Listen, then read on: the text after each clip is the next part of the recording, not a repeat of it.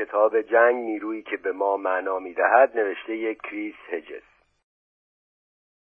در آغاز کتاب یادداشت ناشر امریکایی اومده و بعد توضیح کوتاهی در مورد نویسنده و بعد هم که کتاب شروع میشه. یادداشت ناشر آمریکایی. ما با این اعتقاد بزرگ شده ایم که جنگ جهنم است اما برای افراد بسیاری که آن را تجربه می کنند چه نظامیان و چه غیر نظامیان جنگ تجربه احساسی شدید و هیجان آوری است. همچنان که ژنرال جورج پاتون در عبارت مشهوری گفته است شکلهای دیگر تلاش و مجاهدت آدمی در مقایسه با جنگ تا حد بی اهمیتی کاهش می‌یابند. خدایا چقدر جنگ را دوست دارم. جنگ اکسیری است اغوا کننده که به ما مقصود عزم و هدف می‌دهد. جنگ نیرویی است که به ما معنا می‌دهد. کریس هجز خبرنگار و نویسنده نیویورک تایمز در منطقه بالکان خاورمیانه و آمریکای مرکزی از نزدیک شاهد جنگ بوده است و از آنچه دیده به شدت متأثر ناراحت و دگرگون شده است. دوستان دشمنان همکاران و افراد غریبه نه تنها نشئه جوشانده مستی‌آور جنگ که معتاد آن شدند او در کتاب جنگ نیرویی که به ما معنا می‌دهد به حقایق زشت و دردآور رابطه عاشقانه آدمی با جنگ می‌پردازد و تأملی تکان دهنده و تفکر برانگیز درباره موضوعی عرضه می دارد که بی پرده خشن قدرتمند و در عین حال فراموش نشدنی است کریسجز با برداشتهایی از ادبیات جنگ از هومر و شکسپیر گرفته تا اریک ماریا رمارک و مایکل هر نشان می‌دهد که چگونه انسانها بر اثر شرایط آنچه را که استوره جنگ نامیده می شود این اندیشه که جنگ پدیده است شکوهمند توأم با ایثارگری و شریف با آغوش باز میپذیرند. با وجود این اگر تاریخ بشری را در نظر بگیریم در میابیم که ملتها و مردمان و رهبران آنان که به استوره جنگ اعتقاد داشتند چگونه دچار خطا شدند و سقوط کردند. واقعیت جنگ که کریس هجز از آن اطلاعات دست اول دارد عبارت است از تخریب و انهدام فرهنگ ایجاد نابهنجاری در امیال انسانی و در نهایت ترجیح دادن مرگ بر زندگی. در اسنایی که جنگ علیه تروریسم بیوقفه و بی امان پیش می رود و گسترش می آبد کریس هجز پافشاری می کند که تماس با خود تماس با نقش خود در دنیا و خطری را از دست ندهیم که چنین شور و هیجانی ایجاد کرده و در نهایت برای آمریکا جنگ به ارمغان می آورد جنگ نیرویی که به ما معنا می دهد دروغ و فریب قدیمی درباره شکوه جنگ و نیز بیماری مصری جنگ را برملا می کند آن هم در این زمانه جدید خطیر و بیثبات در تاریخمان. زمانه ای که درون نگری در آن بسیار ضروری ولی متاسفانه بسیار اندک است. این یادداشت ناشر بود و اما درباره نویسنده. کریس هجز پانزده سال خبرنگار خارجی بود. سال 1990 به هیئت تحریریه روزنامه نیویورک تایمز پیوست. پیش از آن برای روزنامه های معروفی از جمله Dallas Morning News و Christian Science Monitor و ایستگاه رادیویی سراسری و مهم National Public کار کرده بود. هجز فارغ‌التحصیل رشته ادبیات انگلیسی از دانشگاه کلگیت است و از دانشگاه هاروارد در رشته الهیات فوق لیسانس گرفته. او یکی از اعضای گروه روزنامه‌نگاران نیویورک تایمز بود که در سال 2002 برای تهیه گزارش توضیحی در زمینه بررسی تروریسم جهانی برنده جایزه پولیتزر شد و نیز جایزه سازمان عفو بین الملل را برای روزنامه‌نگاری در زمینه حقوق بشر در همان سال دریافت کرد. هجز اکنون در شهر نیویورک زندگی می کند و دانشیار رشته روزنامه‌نگاری در دانشگاه نیویورک است. کتاب جنگ شروع میشه با یک پیشگفتار منتها قبل از پیشگفتار یک نقل قولی از ویلفرد اوئن شاعر انگلیسی که در جنگ جهانی اول سرباز بوده آورده شده. اگر تو نیز می توانستی در کابوس های ارادی پشت واگنی گام برداری که ما پیکر او را در آن افکندیم و چشمان سفید از شدت درد و هم پیچیده و چهره نامشخصش را تماشا کنی و ببینی که اهریمن بدکردار با او چه کرده. اگر می توانستی صدای خون کفالودی را بشنوی که غرغر کنان از ریه های زایع شده چندشاور همچون سرطانی تلخ و زهراگین همچون نشخار تهو آور جراحت های التیام ناپذیر معصومانه جاری بود دوست من. هیچگاه با چنین شوق وافری به کودکان پرشور و مشتاق شنیدن قصه های پرشکوه قهرمانی اما پوچ و بیهوده آن دروغ دیرینه را نمی گفتی که مرگ در راه وطن شیرین است و پر افتخار. پیشگفتار کریسجز شروع میشه با نقل قول کوتاهی از افلاتون. که میگه تنها مردگانند که پایان جنگ را دیدند. تابستان 1995 شهر سارایوو به نقطه مرکزی جهنمی نزدیک شد که دانته آن را توصیف کرده است. تیراندازان سرب شهر را محاصره کرده بودند. از فراز بلندی ها هر روز صدها گلوله توپ شهر را هدف می گرفتند گلوله های 99 میلیمتری تانک ها و آتشبارهای بزرگ هویتزر 150 میلیمتری زرباهنگ مرگباری از انفجار بر فضا حاکم کرده بودند. راکت های کاتیوشا با صدای مخصوص هوا را می شکافتند از فراز سر ما می گذشتند و در زنجیره سریع و مداومی منفجر می شدند این راکت ها می توانستند ساختمانی چهار پنج طبقه را در چند ثانیه از هم بپاشند. با خاک یکسان کنند و تمام ساکنان آن را از بین ببرند یا مجروح کنند. آب و برق وجود نداشت و اندک غذایی برای خوردن یافت می‌شد. بیشتر مردم روزها را با خوردن کاسه سوپ سر می کردند و به زندگی ادامه می‌دادند. ورود به شهر تنها از طریق یک جاده خاکی ماشین رو امکان پذیر بود که از کوه ایگمان میگذشت و باریکه ای بود مستقیما در تیررس آتشبار سربازان سرب. وسایل نقلیه‌ای که نتوانسته بودند این راه را بپیمایند در هم پیچیده در آبراهای دامنه کوهستان میپوسیدند و گاه پسمانده از محموله های انسانی نیم سوز شده در درون خود را به نمایش میگذاشتند. خانواده ها در زیرزمین ها گرده هم می آمدند و نومیدانه زانوی غم در بغل می گرفتند مادران که ناچار بودند برای رسیدن به شیرهای فشاری آب عمومی که سازمان ملل نصب کرده بود با شتاب بدوند با گزینش عذابآوری روبرو بودند. برای دستیابی به آب آیا با فرزندان خود به خیابان بروند یا آنان را در ساختمانی بر جا بگذارند که هر آن ممکن بود فرو بریزد و وقتی آنان باز میگردند مخروبه بیش نباشد. بر اثر اصابت تکه های ریز پرتاب شده از آهن پاره های گلوله های منفجر شده توپ جسدهایی در هم کوبیده تکه پاره و بدون سر بر جا مانده بودند. من و خبرنگاران دیگر لابلای امعا و احشاء بیرون ریخته مردگان بر اثر انفجار گلوله ها می لغزیدیم و فرو می رفتیم و ناله های دردالود و دردآور را میشنیدیم و با تمام درد و رنج خودمان در تیررس تیراندازان پنهان شده سر قرار داشتیم که اغلب در چند صد متری ما کمین کرده بودند. تازه ترین قربانیان با زخمهای باز بی آنکه کسی فرصت مراقبت از آنان را داشته باشد در راهرو بیمارستانهای فاقد داروهای مسکن و آنتیبیوتیک دراز به دراز افتاده بودند. هرگاه آتش های کوتاه مدت نادیده گرفته می‌شد هر روز چهار پنج کشته و حدود ده دوازده زخمی قربانی هوس تیراندازان پنهان شده میگشتند. زندگی در آنجا به سان بازی رولت مرگ بود.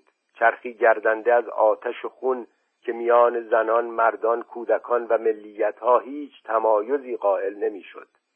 با فرارسیدن تابستان پس از حدود چهار سال جنگ چهل و پنج خبرنگار خارجی کشته شده بودند و تعداد بسیاری مجروح و مصدوم. من اما زنده ماندم.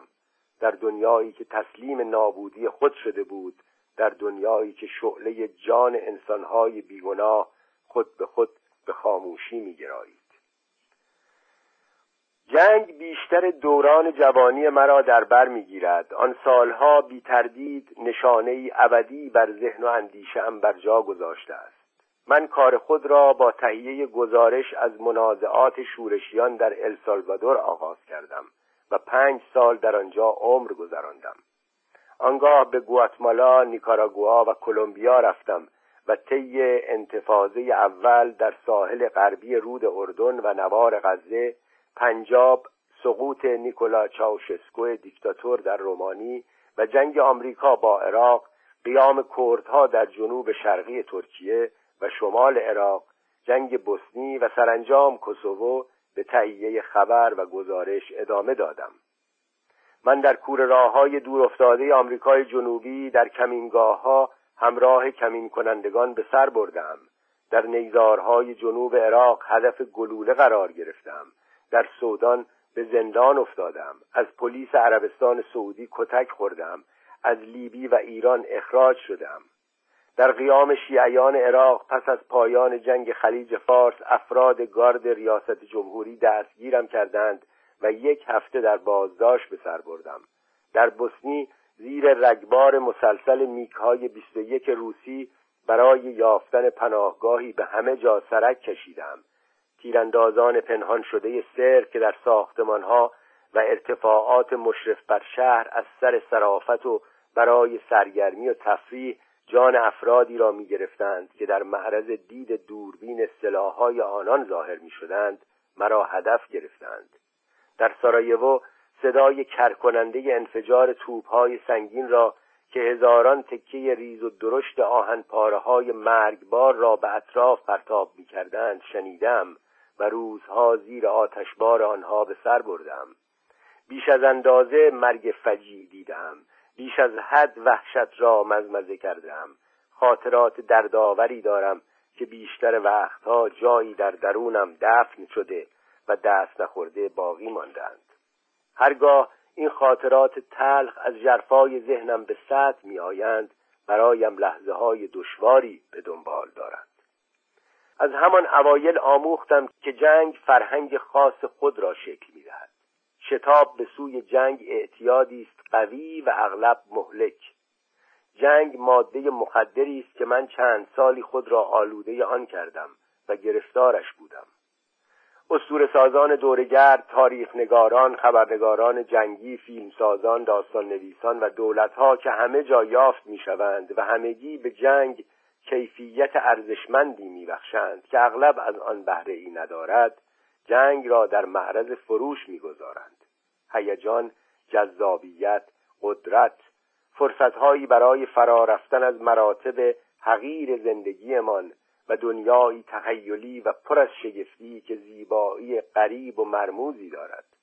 جنگ بر فرهنگ مستولی می شود خاطره ها را تحریف می کند زبان را مخدوش و مسخ می کند و هر آنچه را پیرامونش قرار دارد آلوده و عفونی می کند حتی تنز را در آمیزه ای از شرارت و انحراف های ترسناک و بیمارگونه و ستایش مرگ بسته‌بندی می کند وقتی به دوروبری های ما نگاه می کنیم که به پسترین درجه انحطاط فرو می غلطند پرسش های بنیادین درباره با معنا یا بی معنا بودن موقعیت ما روی کره زمین آشکار می شود جنگ ظرفیت اعمال اهریمنی و شرارت آمیزی را افشا می کند که زیر پوست و در اندیشه های درونی ما کمین کرده و خود را پنهان ساختند.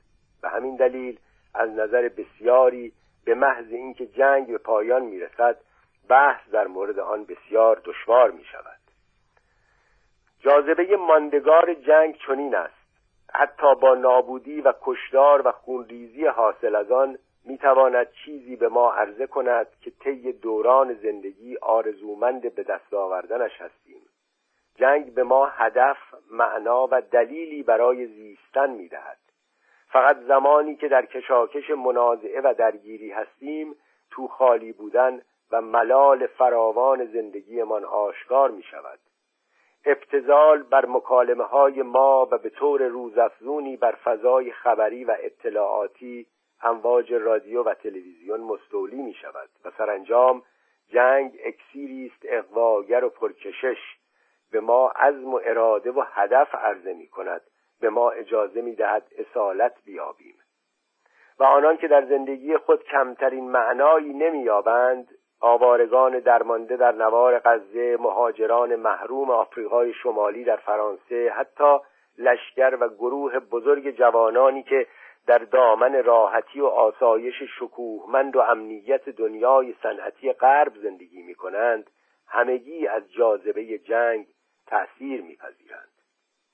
کسانی که جنگ راه میاندازند این کار را به دلایل بسیار انجام می‌دهند. اگرچه به بسیاری از آن انگیزه ها و دلایل هرگز به شکل علنی از آن نمی شود قیام مردم فلسطین تنها برای بیرون انداختن اسرائیل از نوار غزه و ساحل غربی رود اردن نبود. برای گوشمالی خوشنشینان شهری کاسبکاران و تاجرپیشگان شهرهای اورشلیم و غزه نیز بود. اعتصابها را جوانانی سازمان دادند که قیام را از اردوگاه آوارگان دامن زدند و در نتیجه به جامعه فلسطین خیلی بیشتر ضربه زدند تا به اسرائیلی ها در بوسنی نیز جریان از همین قرار بود. خشم معطوف به سوی اعضا و سلسله مراتب حزب کمونیست که تمام مزایای قدرت را به خود اختصاص داده بودند حتی در اسنایی که قدرت رو به انحطاط حکومت به تدریج از دست آنان خارج می‌شد عامل اصلی درگیری ها گردید.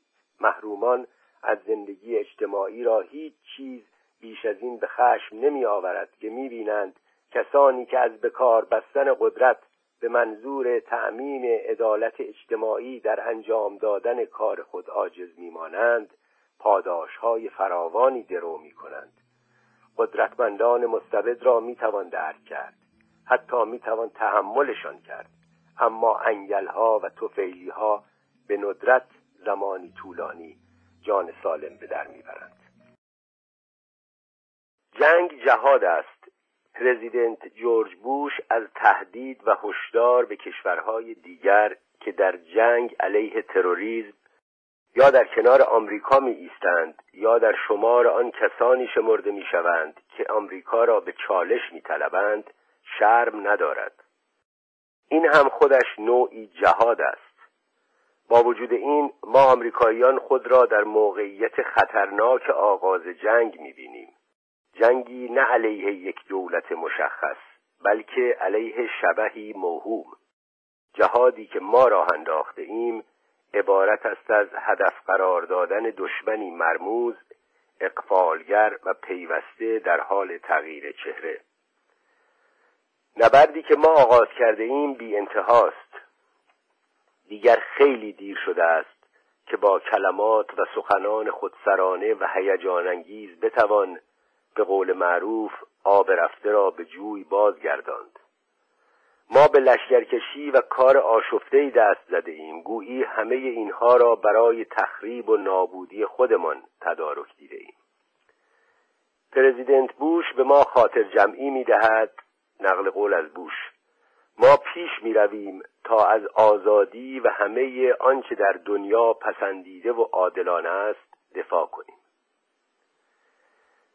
آزین بندی های میهن پرستانه و برافراشتن پرچم سرنگ آمریکا که پس از حمله به آسمان خراش های مرکز بازرگانی جهانی و پنتاگون به سرعت افزایش یافته نشانه تایید و حمایت ماست از جنگ ترتیب داده شده علیه محور شیطانی.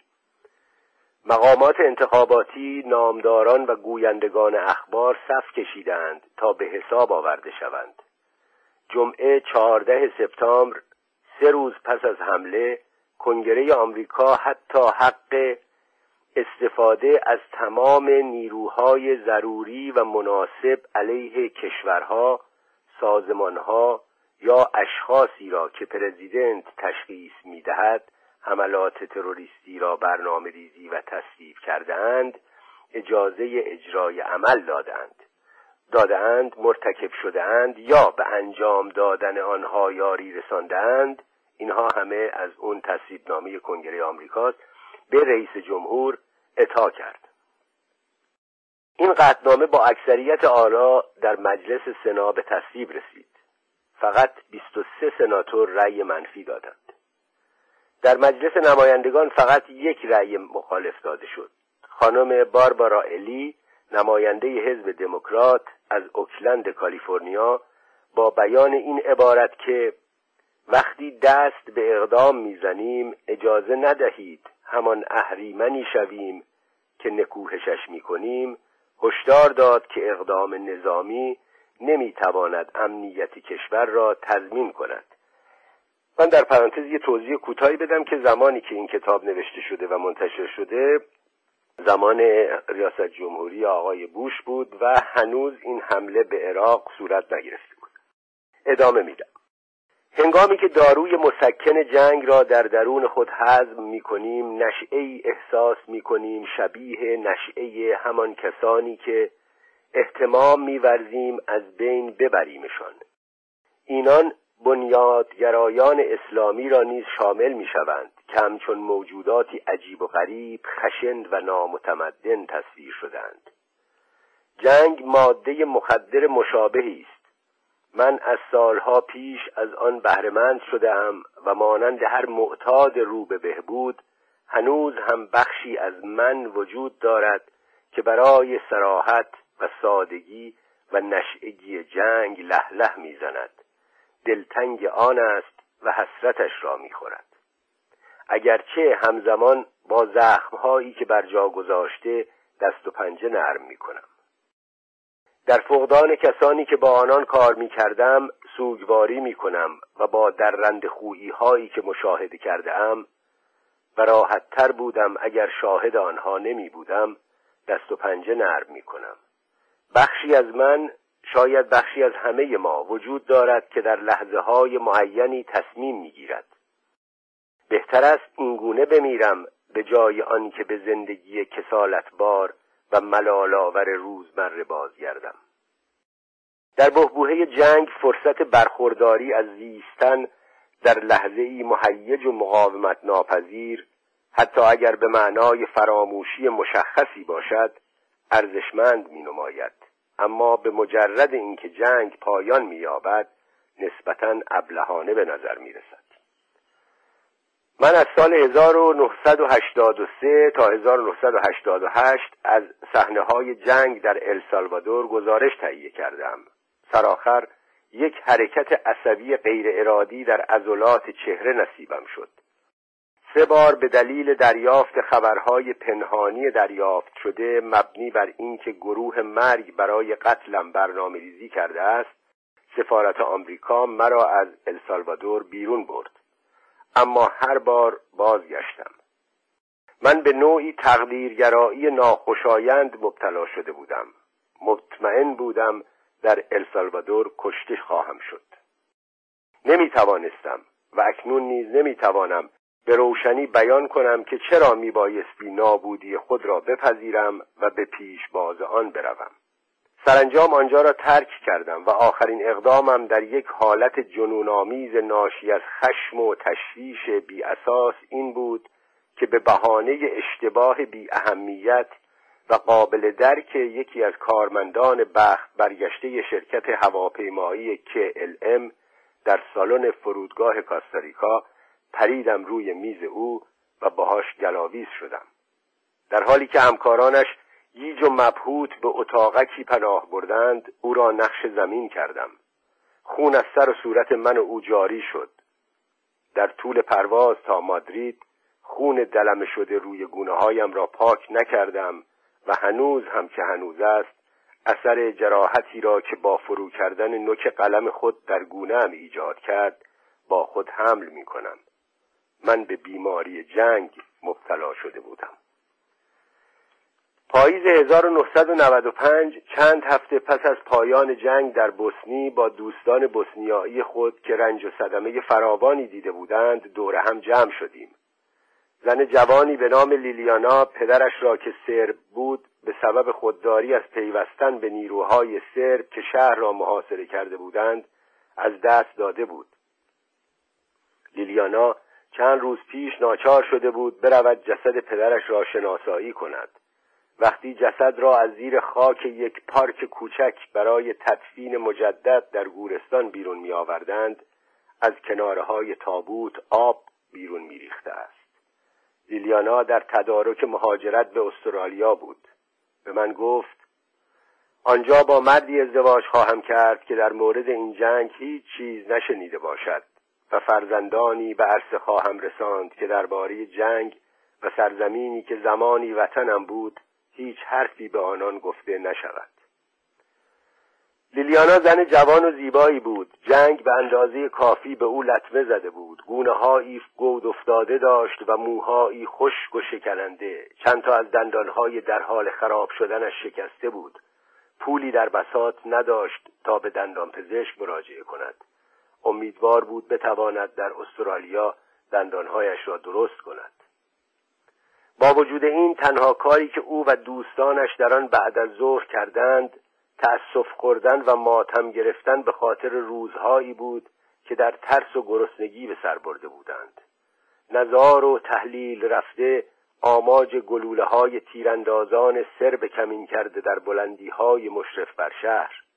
آرزوی بازگشت آن روزهای پر از دردمندی و مهنت را نداشتند اما اعتراف می کردند که آن روزها احتمالا پربارترین روزهای زندگیشان بوده است با نومیدی مرا نگاه می کردند آنان را از زمانی می شناختم که هر روز صدها گلوله توپ و خمپاره بر سرشان می بارید.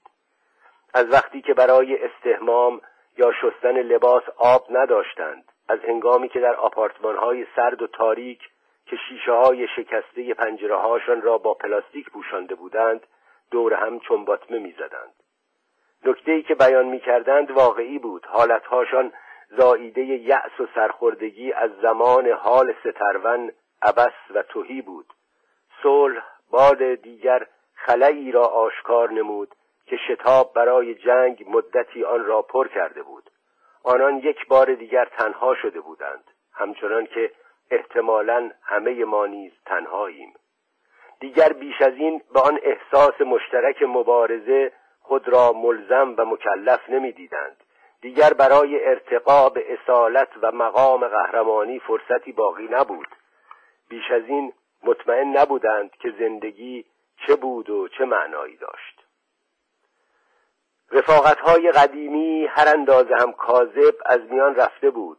رفاقت با مردان و زنانی که به دشواری می شناختندشان کسانی که در واقع ممکن بود پیش از جنگ زیاد از آنان خوششان نمی آمد یا رغبتی به مصاحبت با آنان نداشتند. وانگهی شاهد بودند که تمامی فداکاری ها برای هیچ و پوچ بوده است. به آنان نارو زده بودند. رؤسای قدیمی و فاسد حزب کمونیست که یک شبه ناسیونالیست شدند دوستان مرا از همان آغاز منازعه به گرداب مخمسه و فلاکت کشاندند. همان کسانی که از قبل رنج و عذاب مردمان معمولی و خوشخیال به مال و منال رسیده بودند هنوز هم بر مسند قدرت جا داشتند. هفتاد درصد مردم بیکار بودند. مردم درماندهی که به اعانه و صدقه جامعه بین المللی چشم دوخته بودند. آنان از دروغ جنگ آگاهی داشتند. از بریشخند کشیده شدن آرمانگرایی خود مطلع بودند و تلاش می کردند با توهمات در هم ریخته خود دست و پنجه نرم کنند.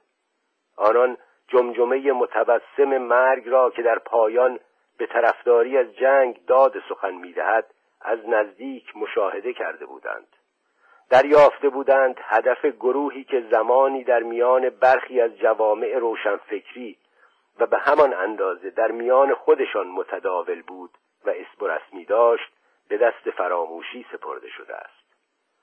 هنرپیشگان سیاستمداران و هنرمندان برای دیدار یکدیگر تلاش و تقلا نمی کردند کاری که تقریبا همیشه به منظور ارتقاء خودشان انجام می‌دادند. و با وجود همه اینها آنان و همچنین من آرزو می کردیم که همه آن اوضاع بازگردد. سال بعد یک کارت تبریک عید کریسمس دریافت کردم. امضای لیلیانا از استرالیا پای آن بود. نشانی پستی فرستنده روی کارت نوشته نشده بود. دیگر هیچ خبری از او نشنیدم. بسیاری از ما بیقرار و ناراضی و ناکام هیچ چیز ارزشمندی در زندگی خود نمی بینیم ما از زندگی انتظارهای بیشتری داریم و جنگ لاعقل این احساس را در ما پدید می آورد که می توانیم بر حقارت و نفاق و تفرقه میان خودمان غلبه کنیم. هفته ها پس از حملات 11 سپتامبر شاهد بودیم که شهر نیویورک چگونه کمابیش با اکراه به زندگی معمولی خود باز می گردد. همان احساس نوستالژیک به آدم دست می دهد. حمله به های مرکز بازرگانی جهانی نشان داد که مخالفان ما به جای آنکه دنیای اخلاقی دیگری بیابند در زمینه جنگ امروزی به خوبی آموزش دیدند انفجارهای نمایشی زبانهای آتش قربانیانی که از طبقه های بالا خود را در آغوش مرگ پرتاب می کردند ریزش آسمان خراش ها در منحتان همه و همه مستقیما از دنیای فیلم های هالیوود می آیند.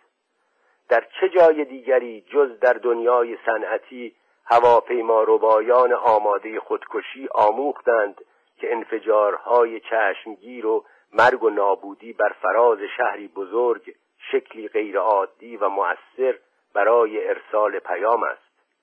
آنان زبان آموزش داده شده را به درستی فرا گرفته بودند. آنان دریافته بودند که استفاده از خشونت بینهایت علیه مردم بیگناه راهی است برای صدور بیانیه.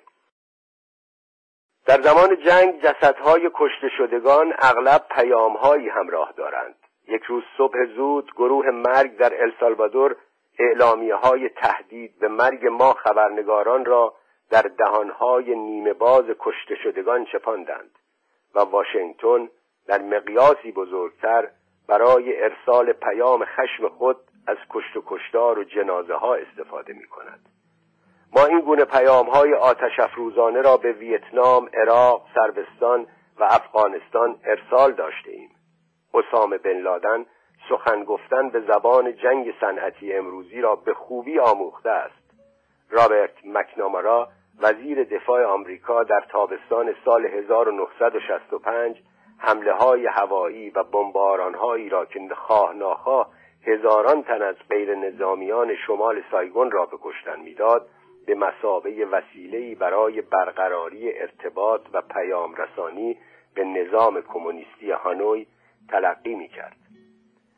یکی از شرارتهای پنهان جنگ این است که ما را وامی دارد تا کسانی را که رزمندگان بزرگی از کار در میآیند مورد تکریم و تحسین قرار دهیم و عذر و بهانه هاشان را در زمینه کشتار و قتل عام به نام دفاع از خود توجیه کنیم و معذورشان بداریم ما پیمانهای اتحاد با اسرائیل و روسیه را طراحی و حمایت کرده ایم و مثلث جهانی مشکوکی علیه تروریسم شکل داده ایم. مثلثی که اعتبار و حیثیتمان را در نظر بیشتر مردم دنیا به ویژه مسلمانان لکهدار می کند تمام کسانی که با ما و متحدانمان مخالفت میورزیدند فلسطینی ها، چچن ها، افغان ها و عراقی ها به طور ناگهانی در توده غیر قابل تشخیص در هم ریختند و خمیر شدند. آنان به همان اندازه برای ما ناشناخته و بیچهرند که ما برای دشمنانمان. هنگامی که جنگ علیه تروریسم ادامه می‌یابد زمانی که حمله های تروریستی ناخواسته بر زندگی ما تحمیل می شود وقتی ما هرچه کمتر احساس امنیت می کنیم پذیرش تمامی روش ها برای ناسزاگویی و یورش به دشمنان واقعی و خیالی دموکراسی ما را خدشدار و از شکل اصلیش دور می کند درست است که جنگ به زندگی سترون و عبس ما معنا می بخشد اما در عین حال آدمکشان و نجات پرستان را نیز ارتقا می دهد کشتار سازمان یافته به دست ارتشی منظم و حرفه‌ای به بهترین شکل انجام می‌گیرد. اما جنگ در عین حال به کسانی که به کشتار جمعی تمایل دارند از سوی ما وکالت می‌دهد. گانگسترهای خورده پا که پیش از جنگ در سارایوو مورد نفرت مردم بودند در آغاز درگیری یک شبه به صورت قهرمانان جنگ تغییر ماهیت دادند. کاری که آنان انجام می‌دادند عملی متفاوت از پیش نبود. آنان همچنان چپاول می‌کردند شکنجه می‌دادند به زنان و دختران تجاوز می‌کردند و آدم میکشتند. فقط در آن زمان یعنی پس از جنگ این بلاها را در لفافه ایدئولوژیک سر سرب ها درآوردند. اسلوان میلوسوویچ گامی فراتر برداشت. در زندانها را گشود و طبقه جنایتکار خود را برای جنگ در بوسنی مسلح کرد. به محض اینکه برای شرکت در نهزت جنگ یعنی همان جهاد متعهد می‌شویم به مجرد اینکه خود را در همان سمتی می‌بینیم که فرشتگان قرار دارند به محض اینکه یک نظام عقیدتی ایدئولوژیک یا تئولوژیک را با آغوش باز میپذیریم که خود را مظهری از نیکی و احسان و روشنایی می‌داند تنها چیزی که باقی میماند این است که کشتار جمعی را چگونه به مرحله عمل درآوریم. بروز درگیری سردرد و ملال ناشی از پیش پا افتادگی زندگی روزمره را بیدرنگ کاهش می‌دهد و از بین می‌برد. راهپیمایی ها و تظاهرات جمعی دست در دست علیه دشمن تعهدی گرمابخش و ناآشنا نسبت به همسایگان جامعه و کشورمان به وجود می آورد گرایش های ژرف و نهفته اضطراب آور نابسامانی و از خود بیگانگی را محو می کند و به دست فراموشی می سپارد جنگ در دوران ناخوش احوالی و ناامیدی عامل انحراف قوی و مؤثری به شمار می رود جورج اورول در کتاب 1984 از ضرورت جنگ های بیوقفه علیه دیگران می نویسد تا وحدت کاذبی میان پرولترها به دست آید. نقل قول از جورج اورول. جنگ به معنای واقعی کلمه تداوم داشته است. اگرچه دقیقتر بگویم جنگ همیشه همان جنگ پیشین نبوده است. دشمن در آن لحظه پیوسته تجسم و مظهری می شود از اهریمن مطلق. میهن پرستی اغلب شکلی است از خودپرستی جمعی که احسان ما آرمانهای ما رحم و شفقت ما را گرامی می‌دارد و نگران پیمان شکنی و جفای کسانی است که از ما متنفرند. مهم نیست که سرکوب و کشتار جمعی به دست ایادی خوناشام انجام می شود. از شاه ایران گرفته تا جوزف دزیره موبوتو دیکتاتور کنگو که طی سه دهه فرمانرواییش بیش از یک میلیارد دلار کمکهای نظامی دریافت کرد. دولتهای اروپایی به ویژه فرانسه هنگامی که موبوتو مشغول مکیدن خون یکی از غنیترین کشورهای آفریقایی بود کمکهای مالی بیشتری در اختیار او گذاشتند. ما خود را توجیه می کنیم توجیه های دیگر به حساب نمی آیند جنگ دنیا را قابل درک می کند تابلو سیاه و سفیدی است از آنان و ما. جنگ اندیشه را در بوته تعلیق قرار می دهد به ویژه اندیشه انتقاد از خود را.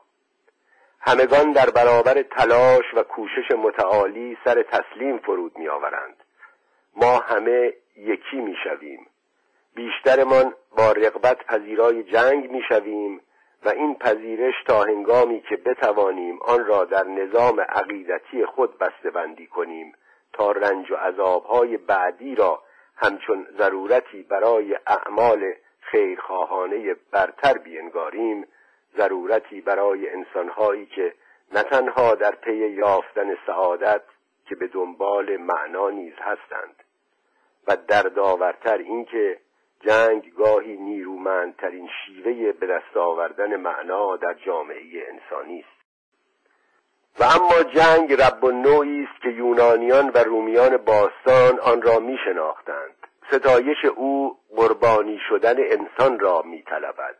ما جوانانمان را مجبور می کنیم به جنگ بروند.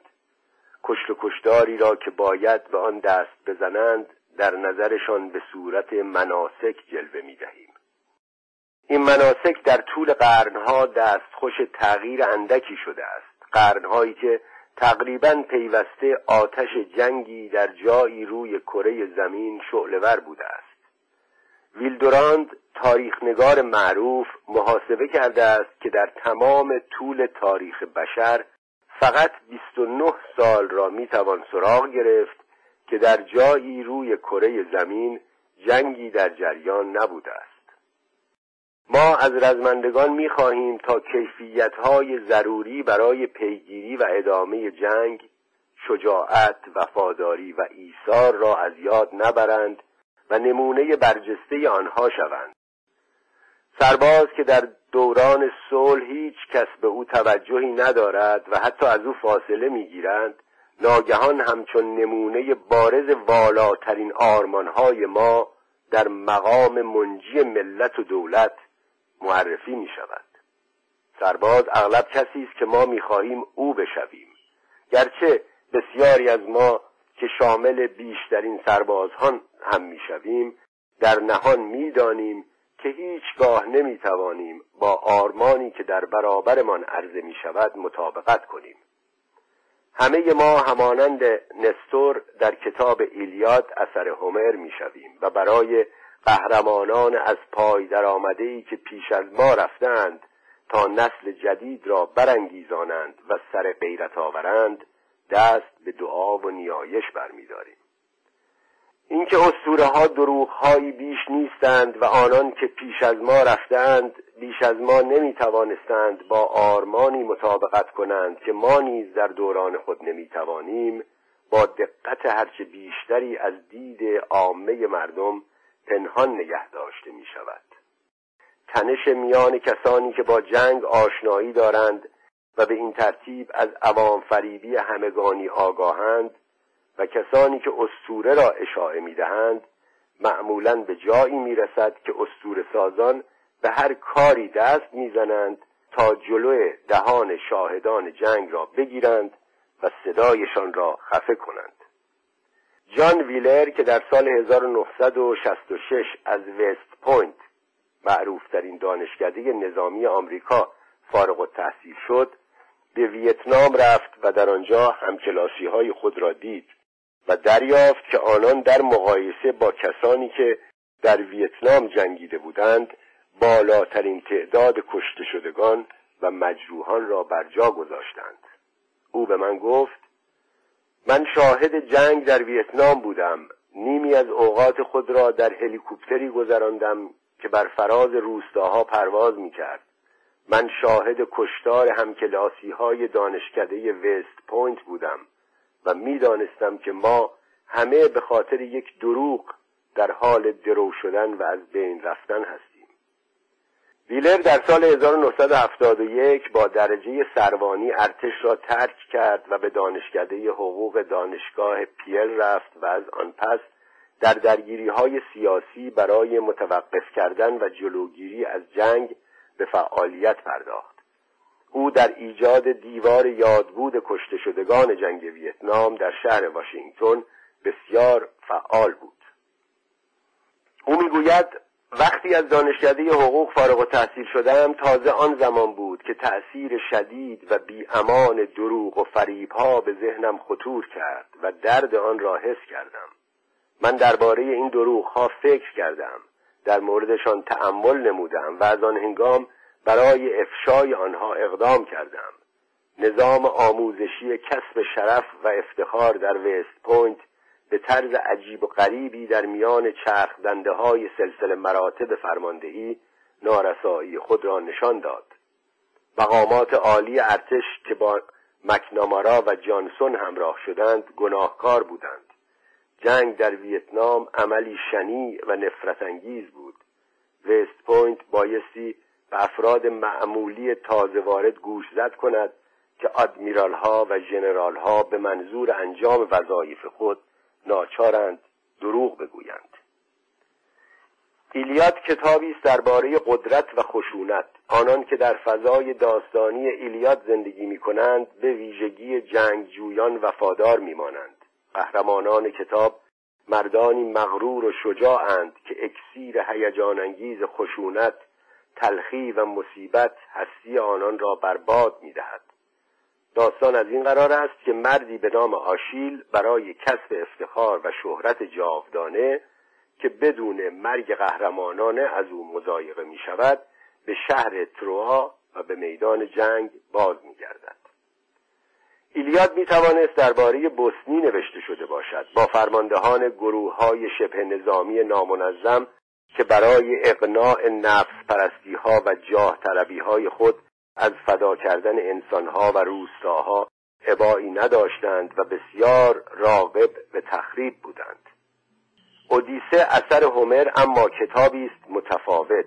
ماجراهای این کتاب پیرامون شخصیتی به نام اودیسوس دور می‌زند. در اودیسه تفرعن و انعطاف ناپذیری جنگجو در پس زدن ناپایداری تقدیر و بیاعتنایی طبیعت عاجز از کار در میآید.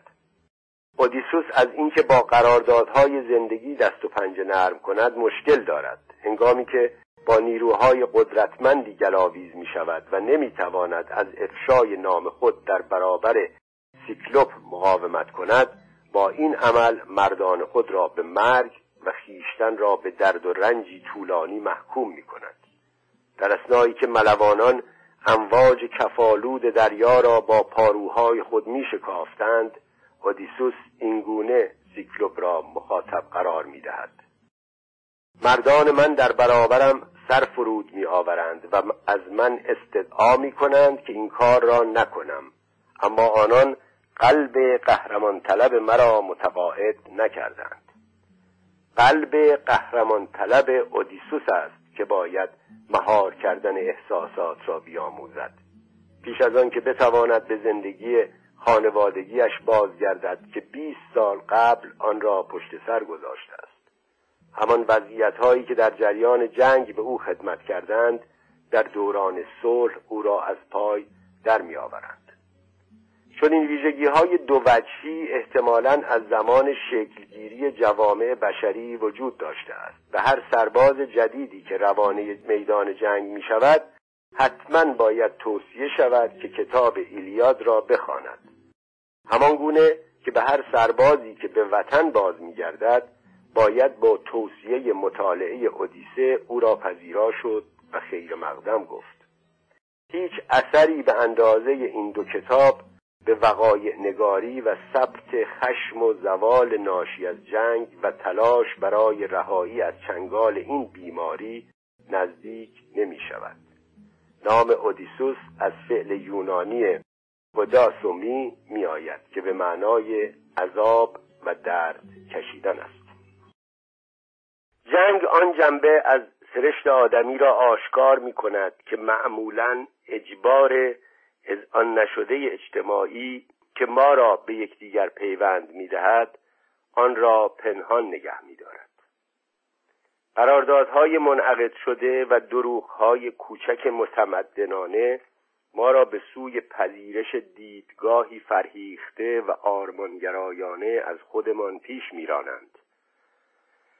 اما جنگ صنعتی مدرن با توجه به های تکنولوژیک به راحتی می‌تواند ما را به سوی نابودی پیش براند.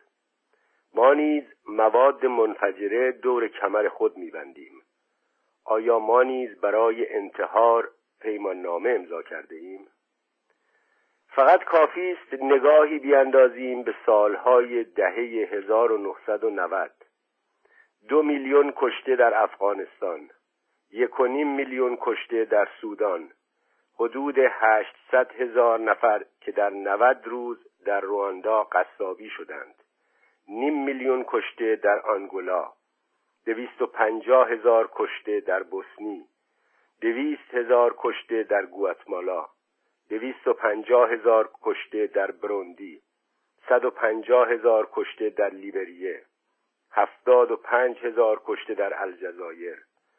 تعداد بیشماری کشته در درگیری های مرزی بین اتیوپی و اریتره جنگ در کلمبیا نبردهای اسرائیل و فلسطین چچن سریلانکا جنوب شرقی ترکیه سیرالئونه شمار ایرلند کوسوو و جنگ آمریکا در خلیج فارس جایی که احتمالا بیش از سی و پنج هزار شهروند غیر نظامی عراق کشته شدند بر جا گذاشته شدند.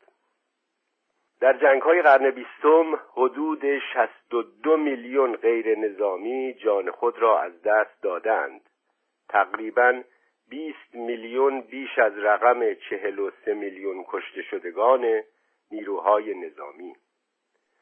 جنگ داخلی بیرحمی تعصب ایدئولوژیک توطعه و سرکوب توأم با کشتار بخشی از شرایط انسانی است. در واقع خوراک روزمره بسیاری از مردم معمولی به استثناء اقلیتی صاحب امتیاز. جنگ همیشه تجربه یا رخدادی یک شکل نیست. دورانی که من در درگیری های آمریکای جنوبی و جنگ در خلیج فارس جایی که دو ارتش بزرگ در بیابان رو در روی هم سفارایی کردند و بالکان مکانی که فرماندهان نیروهای شبه نظامی و گانگسترها میکوشیدند خود را به جای سربازان حرفه‌ای غالب کنند. گذراندم به تفاوتهای بزرگی پی بردم و دریافتم که جنگهای امروزی چگونه تدارک دیده و آموزش داده می‌شوند. جنگ ما معمولا با توجه به منطق خاص خود خواهان از کار انداختن دشمن است که اغلب به طور گسترده غیر نظامیانی را نیز در بر می‌گیرد که علاقه چندانی به طالبان یا صدام حسین یا فرماندهان گروه های شبه نظامی سومالی ندارند. در همان هنگام که مردگان خود را حرمت می‌گذاریم و برایشان سوگواری می‌کنیم شگفتا که نسبت به کسانی که میکشیمشان بیاعتناییم. به این ترتیب کشتار به نام ما صورت می‌گیرد. کشتاری که ما را بسیار آزرد خاطر می کند از سوی دیگر اما افرادی که سربازان و غیر نظامیان ما را از پای در می آورند همچون کسانی در نظر گرفته می شوند که از جرفای تاریک زمین بیرون خزیده اند و فاقد هر گونه رعفت و انسانیتی هستند که ما دارای آنیم. مردگان ما مردگان آنان. این مردگان از یک نوع نیستند. مردگان ما اهمیت بیشتری دارند مردگان آنان از چنین مزیتی برخوردار نیستند بسیاری از مردم اسرائیل از کشتن کودکان فلسطینی که تنها گناهشان پرتاب سنگ به طرف خودروهای نظامی است دفاع می کنند. در همان حال بسیاری از مردم فلسطین نیز کشدار کودکان اسرائیلی را به دست کسانی که بمب به خود میبندند تحسین می کنند. نهزت های مسلحانه در پی کسب تایید آسمانی و اطمینان از سوی حقیقت مطلقند. آنان نیازی ندارند که این تایید را از ادیان و مذاهب آنگونه که ما معمولا در مورد ادیان و مذاهب میاندیشیم دریافت کنند. بل آنان را از طریق نوعی مذهب خاص به دست میآورند که همانا میهن پرستی است. میهن پرستی دین و مذهبی است که رحمت و برکت به بار می آورد سربازان می‌خواهند حداقل از این دلخوشی آگاه باشند که در جریان خطر و نابودی به وسیله مینهای انفجاری برای کسب افتخار و آوازه بزرگتری که رسیدن به دنیای تازه است فداکاری و ایثار می کنند اختلاف عقیده مورد پرسش قرار دادن هدف و افشای جنایات جنگ به دست کسانی که به نیابت از سوی ما می جنگند برای چنین اعتقاداتی خطرناک است.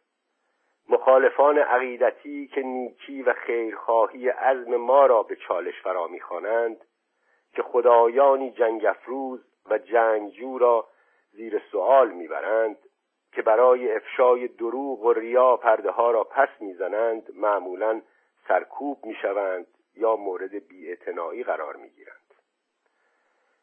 ما از کسانی که با آنان می جنگیم فقط با واجه ها و عبارتهایی انتظاعی سخن می گوییم ما آنان را از کیفیت های انسانیشان آری می کنیم چون این کاری تحریف آشنای زبان است. طی جنگ در بوسنی بسیاری از مسلمانان سرب ها را چتنیک میخواندند. به معنای تا اندازه توهین آمیز واحدهای شبه نظامی سرب در جنگ جهانی دوم که شمار بسیاری از مسلمانان را قتل عام کردند. مسلمانان از نظر بسیاری از سربها در بوسنی به مسابه بنیادگرایان اسلامی تصویر می شدند کرواتها از نظر سربها و مسلمانان اوستاشی بودند. یعنی وطن فروشان فاشیست که طی جنگ جهانی دوم بر کروات حکمرانی می کردند. در جریان مصاحبه ها مواقعی پیش می آمد که دشوار می شد دریافت این افراد آیا در مورد همین چند ماه اخیر سخن می گویند یا به رویدادهایی اشاره می کنند که چند دهه پیش اتفاق افتاده است تمامی تحریف های زبانی و معنایی برای باروری بیشتر به درون چنته تبلیغاتی استورعی فرو ریخته و در هم ادغام می شدند چنان بود که گویی یوزف بروژ تیتو که در بیشتر دوران جنگ سرد کشور یوگسلاوی را یک پارچه نگه داشت سرزمینی متناقض و متعارض را در سال 1945 در انجماد کامل قرار داده بود. هدف چنین سخنوری و بلاغت ناسیونالیستی عبارت است از توسل به ایجاد ترحم برای خیشتن. هدف عبارت است از نشان دادن به عامه مردم که مقدساتشان مورد تهدید قرار گرفته است. گفته می شود دشمن در پی نابودی حیات مذهبی و فرهنگی یعنی هویت آنان و دولت است. سرودهای ناسیونالیستی شعرهای حماسی و گزارشهای مخدوش از تاریخ جایگزین دانش و هنر می شود آمریکا هم از این بیماری مسئول نیست. ما برای قربانیان حمله به آسمان خراش های نیویورک سوگواری می کنیم عکس های آنان دیوارهای ایستگاه های قطار زیرزمینی را پوشانده است. ما برای مأموران آتش نشانی که برای نجات مردم جان خود را از دست دادند به سوگ می نشینیم اما بر روی کسانی که ما یا متحدانمان آنان را در خاورمیانه در هم کوبیدهاند و طی دهه ها حقوقشان نادیده گرفته شده چشم فرو میبندیم و از دیدنشان خودداری می‌کنیم. به نظر می‌رسد آنان نباید به حساب بیایند. هانا در کتاب منشأ توتالیتاریزم می نویسد اصل نهزت بر این پایه است که هر کس از ما نیست بر ماست. هر کس با ما نیست علیه ماست. به این ترتیب دنیا تمامی تفاوت‌های جزئی و اختلاف‌های ظریف و جنبه‌های کسرتگرایانه ای را که برای توده ها بیش از حد گیج کننده شده است از دست می‌دهد. نقل قول از هانارنت اینجا تموم میشه. نویسنده ادامه میده. پیش از آغاز منازعات نخستین افرادی که اغلب از طریق اعمال خشونت ساکت و سرکوب می‌شوند رهبران ناسیونالیست گروه های قومی و مذهبی مخالف نیستند. آنان برای دامن زدن به آتش کشمکش های در حال گسترش در جبهه خود سودمندند. آن صداهایی هدف این خشونت قرار می‌گیرند که از درون گروه قومی یا ملی آتش شدید و نیاز حکومت را برای جنگ مورد پرسش قرار می‌دهند. این مخالفان عقیدتی خطرناکترین افرادند. آنان زبانی جایگزینی به ما عرضه می‌دارند. زبانی که از مشخص کردن و برچسب زدن به دیگری به مسابه موجودی وحشی یا همچون اهریمن خودداری می کند زبانی که رعفت انسانی دشمن را تشخیص می دهد زبانی که با بکار بردن خشونت همچون یکی از شکلهای برقراری ارتباط به مقابله برمیخیزد. چون این صداهایی به ندرت مورد توجه قرار می‌گیرند و تا زمانی که ما بار دیگر سخن گفتن با صدای واقعی خود را فرا نگیریم و صدایی را که حکومتها به هنگام جنگ بر ما تحمیل می کنند کنار نگذاریم با نابودی خودمان لاس می‌زنیم. و با این همه به رغم تمام این حرفها من آدم صلح طلبی به معنای رایج کلمه نیستم من به کیفیتهای سربازان حرفه‌ای احترام می‌گذارم بدون رهبری و قاطعیت سربازانی چون ژنرال وسلی کلارک که در آن زمان فرمانده عالی نیروهای ناتو بود شاید ما در کوسوو و بوسنی دخالت نمی کردیم. در پایان فقط یک ژنرال یعنی یولیسیز اس گرانت بود که وحدت از هم پاشیده ایالات متحده را نجات داد. یه توضیح کوچیکی در مورد این آقای گرانت هست که رئیس جمهور آمریکا بوده و فرمانده نیروهای شمالی در جنگهای داخلی سالهای 1861 تا 65 اگرچه از تاون جنگ و ترس و نکبت اعتیاد مرگبارش متنفرم زیرا می‌دانم که این تاون دولتها و گروهها را به سوی قربانی کردن خود سوق می‌دهد و با آنکه میپذیرم جنگ در پهنه کره زمین میلیونها کشته و معلول بر جا گذاشته است اما من نیز مانند بیشتر خبرنگاران در سارایوا و کوسوو از فرط استیصال خواهان دخالت نظامی بودیم. سمی که جنگ نامیده می شود ما را از قید اصول اخلاقی مسئولیت آزاد نمی کند وقتهایی هست که ما باید این سم را سر بکشیم. درست مانند شخص مبتلا به سرطان که برای ادامه زندگی پذیرای شیمی درمانی می شود. ما نمی توانیم تسلیم ناامیدی بشویم و به زانو درآییم.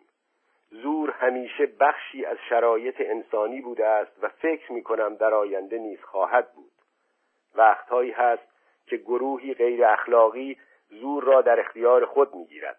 در این صورت گروه دیگری که در ضمن هرگز از تمام اصول اخلاق پیروی نمی کند و احتمالا کمتر از گروه اول غیر اخلاقی است باید با آن مقابله کند. در دنیای صنعتی ما مسئولیت قتل عامهای جهان را بر دوش داریم زیرا قدرت مداخله داشتیم ولی از آن استفاده نکردیم.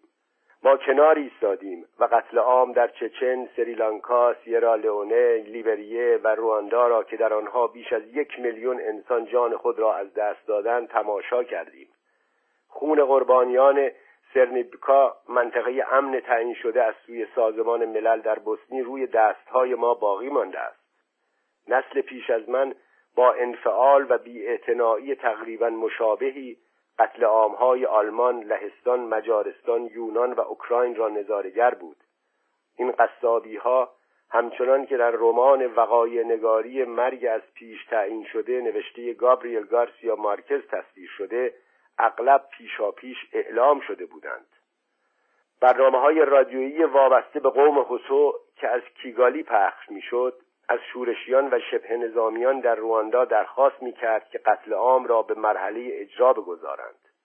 گروه نظامی بلژیکی وابسته به سازمان ملل در هر حال مانند سربازان هلندی نگهبان صلح در سرنپیکا کنار ایستادند و فقط تماشا کردند. رادیو کیگالی هرگز تعطیل نشد و از پخش برنامه های آتش افروزانه آن جلوگیری به عمل نیامد. تاخت و تازها زود آغاز شد و بوی خون کفتارهای دیگر را ترغیب کرد. در زمینه نقشه های میلوسوویچ برای ایجاد سربستان بزرگ یا قصد او برای استفاده از زور و پاکسازی قومی به منظور تحقق آن خیال باطل هیچ گونه پنهانکاری وجود نداشت. من این کتاب را نه به منظور بازداشتن خودمان از جنگ بلکه برای درک آن می نویسم نکته به ویژه مهم این است که ما آمریکاییان که چون این قدرت جهانی عظیمی در اختیار داریم در درون خود جوان زدن بذرهای نابودی را مشاهده می کنیم ما بایستی در برابر استوره جنگ و تخدیر ناشی از آن که می توانند دست در دست هم ما را به بیتوجهی و نابینایی بکشانند و از ما به اندازه همان کسانی که با آنان می جنگیم آدمیانی سنگ دل و بیعاطفه بسازند از خود مراقبت کنیم. ما در ویتنام تحقیر شدیم و مدتی خود را از شر بیماری تفرعن خطرناکی که همچون خوره به جانمان افتاده بود خلاص کردیم. انگامی که به این فیض نائل آمدیم درک و اندیشهمان در مورد جنگ تزکیه شد. کشور بهتری شدیم اما بار دیگر حتی زمانی که با احتمال حملات تروریستی خانمان برانداز بیولوژیک یا اتمی در واشنگتن و نیویورک روبرو می‌شویم آن تجربه را به تدریج از دست می دهیم.